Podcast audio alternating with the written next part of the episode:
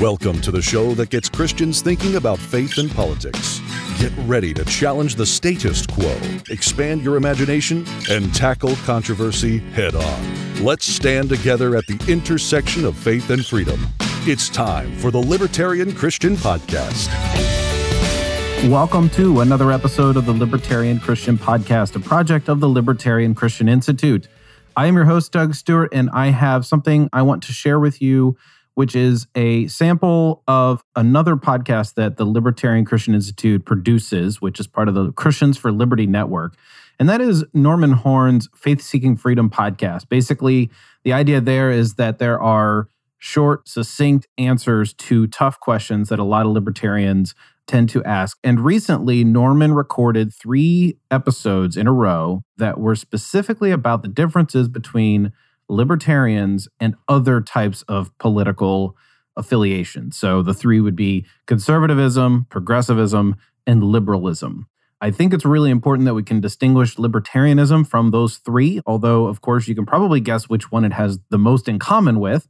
And the other reason I want to do this is I want to promote the Faith Seeking Freedom podcast because if you haven't listened to any of the other Christians for Liberty Network podcasts, this is one that you probably would find very shareable with other people.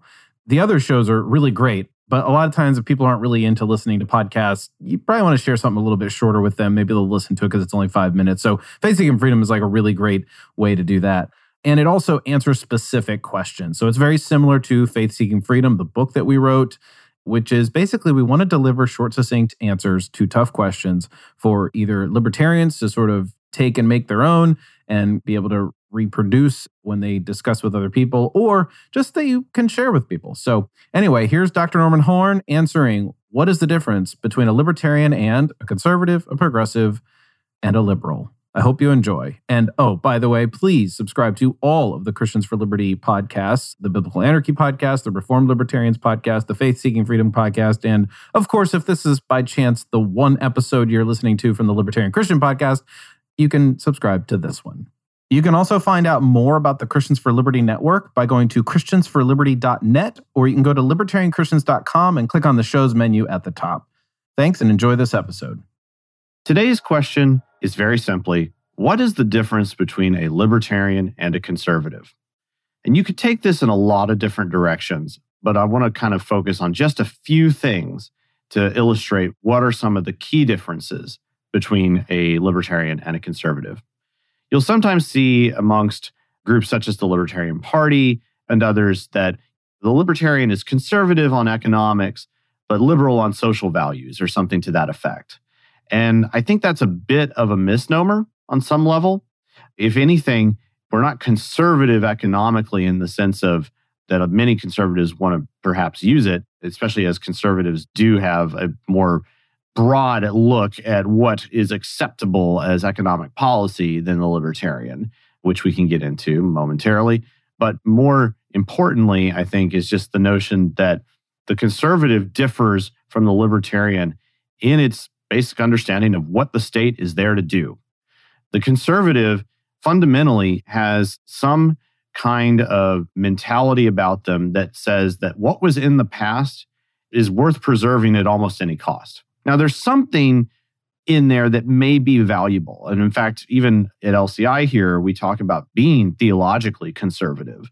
And that is because we value those old ideas. And those are important things to kind of keep in mind. But the conservative politically has a different kind of point of view. It's not just about ideas, it's about the institutions, it's about a structure that may or may not necessarily be exactly what it ought to be in the way that we order ourselves socially. And so, and that in particular is pursuant to the way they view the state. The conservative does not foundationally believe that the initiation of force against other people is wrong. And therefore, it is important to use the state and the force that is involved there in order to protect the structures and institutions that have historically been present. Now, that's not to say that all institutions that are old are bad. Not by any means. And obviously, we're very interested in the church here at LCI. We think that's the grandest and greatest of institutions in history, as it is the true institution established by God. and is worthy of our consideration at all times. But as it pertains to other institutions, well, you know, everything else can be kind of questioned a little bit more. And so I think that we've kind of illustrated two things there. Again, number one, the conservative does not really agree with the non aggression principle or the NAP and is perfectly willing to use force in order to accomplish certain types of political goals.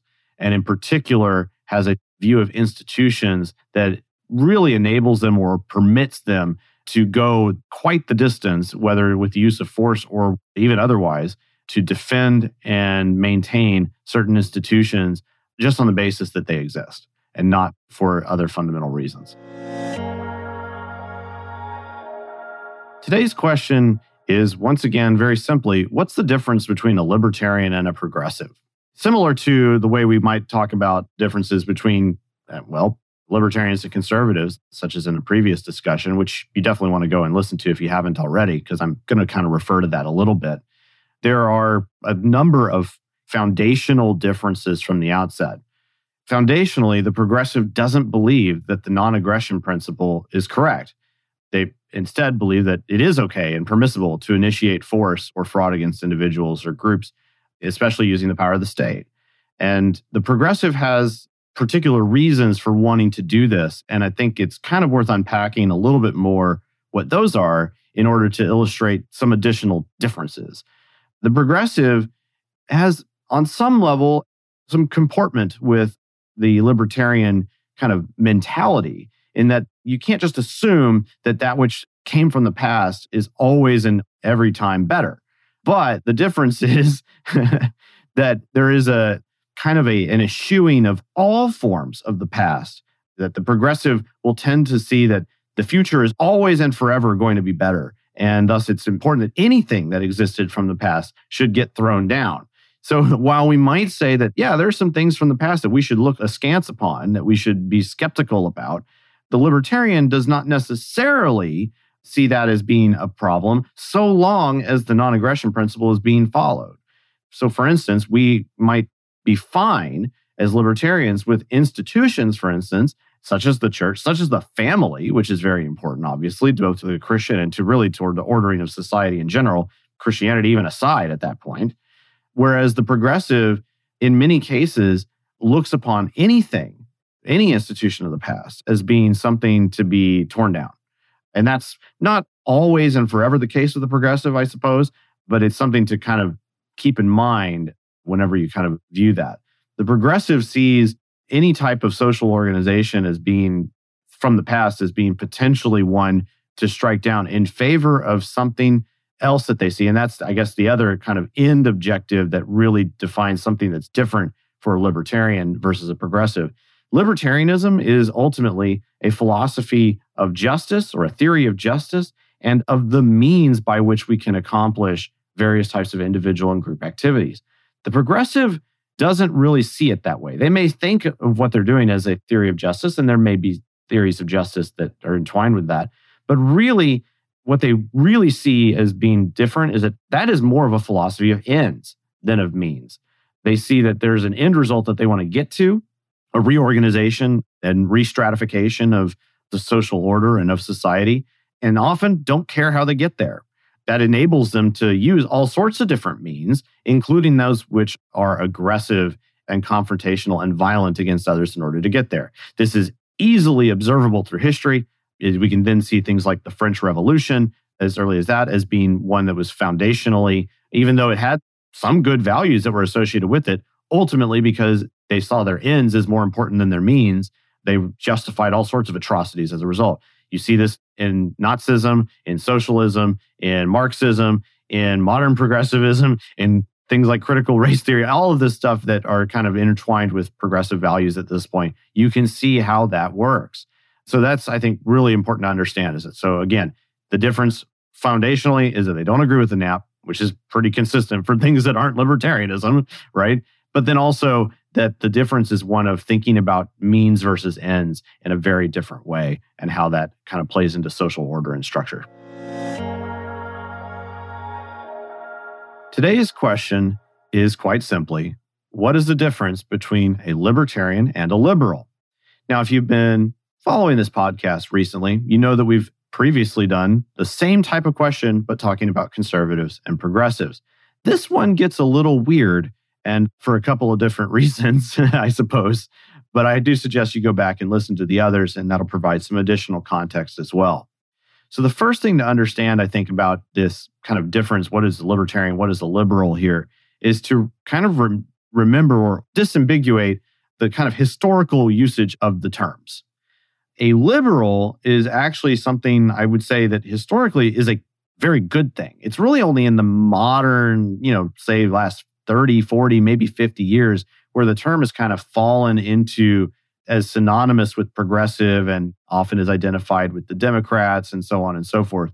Whereas in the past, you know, the liberals were really the good guys. When you go back into some of the earliest beginnings of what might be the formation of modern libertarian ideas, things like the levelers of England and whatnot, and eventually, like, you know, of course, John Locke and so on, the term liberal began to be associated with the kind of people that put an emphasis on individual liberty. And this did cause some consternation amongst the kind of ensconced powers of their day. And so even then, it was like liberal was the pejorative even then, but it was because it revolted in a way ideologically against the powers that be. And so it's important to kind of remember the, that the proponents of individual liberty of old were liberals. And in fact, even if, you know, for those of us who are kind of more familiar with modern libertarian ideas, even Ludwig von Mises, the patron saint of the Austrian school of economics, wrote a book in the early 20th century called Liberalism. And it was meant to be a positive. We remember this because he writes this whole book and it's defending liberal values.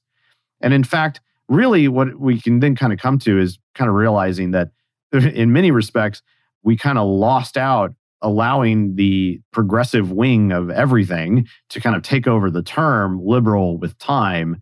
And thus, kind of, we needed more verbiage in order to describe where we are. And libertarian being kind of synonymous with liberal at the time, even was kind of adopted then as kind of part and parcel to this is what we're about.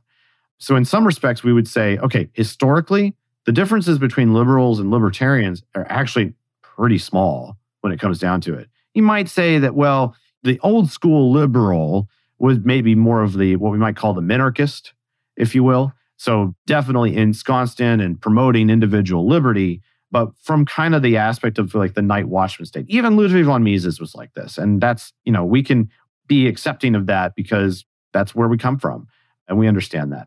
So that's totally fine. And of course, you know, I would take upon myself that I'm, you know, I'm a classical liberal. This is that why you when you hear or read about in other libertarian writings and whatnot, that you'll see the term classical liberal. That's what we're talking about. A classical liberal, in many respects, is a libertarian. We might say that the modern libertarian has expanded upon those ideas to a certain extent, especially as it pertains to the role of the state and even the defense of what we might call the anarcho capitalist mentality or that position, as elucidated by many modern libertarians and whatnot, such as Murray Rothbard, Hans Hermann Hoppe, Walter Block, etc., and plenty more than that, of course.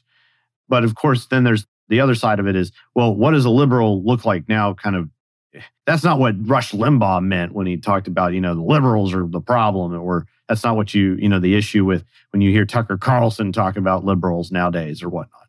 The modern kind of usage of liberal in many respects is just the progressive wing. Now, you know, perhaps we might say that there's even some different branches of modern liberalism. You know, maybe there's some moderate Democrats who would still want to be called liberals, people like Bill Maher or something to that effect, and who eschew many aspects of woke progressivism or just, you know, massive progressivism in general, even though probably even Bill Maher would want to be considered a progressive too. But hey, even that wing can have a difficulty defining themselves just like libertarians can.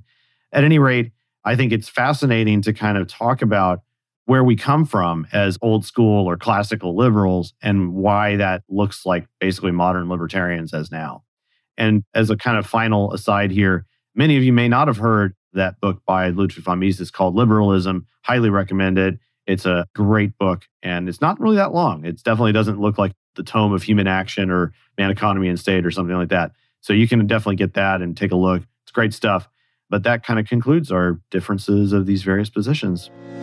This podcast was inspired by our popular book, Faith Seeking Freedom, which is available on Kindle, softcover, and audiobook at faithseekingfreedom.com. Want your questions answered on our podcast? Email us at podcast at libertarianchristians.com.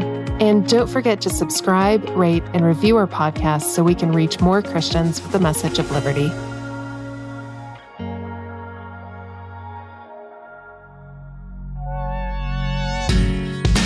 Thank you for listening to another episode of the Libertarian Christian Podcast. If you like today's episode, we encourage you to rate us on Apple Podcasts to help expand our audience. If you want to reach out to us, email us at podcast at libertarianchristians.com. You can also reach us at LCI Official on Twitter. And of course, we are on Facebook and have an active group you are welcome to join. Thanks for listening, and we'll see you next time. The Libertarian Christian Podcast is a project of the Libertarian Christian Institute, a registered 501c3 nonprofit. If you'd like to find out more about LCI, visit us on the web at libertarianchristians.com. The voiceovers are by Matt Bellis and Katherine Williams. As of episode 115, our audio production is provided by Podsworth Media. Check them out at podsworth.com.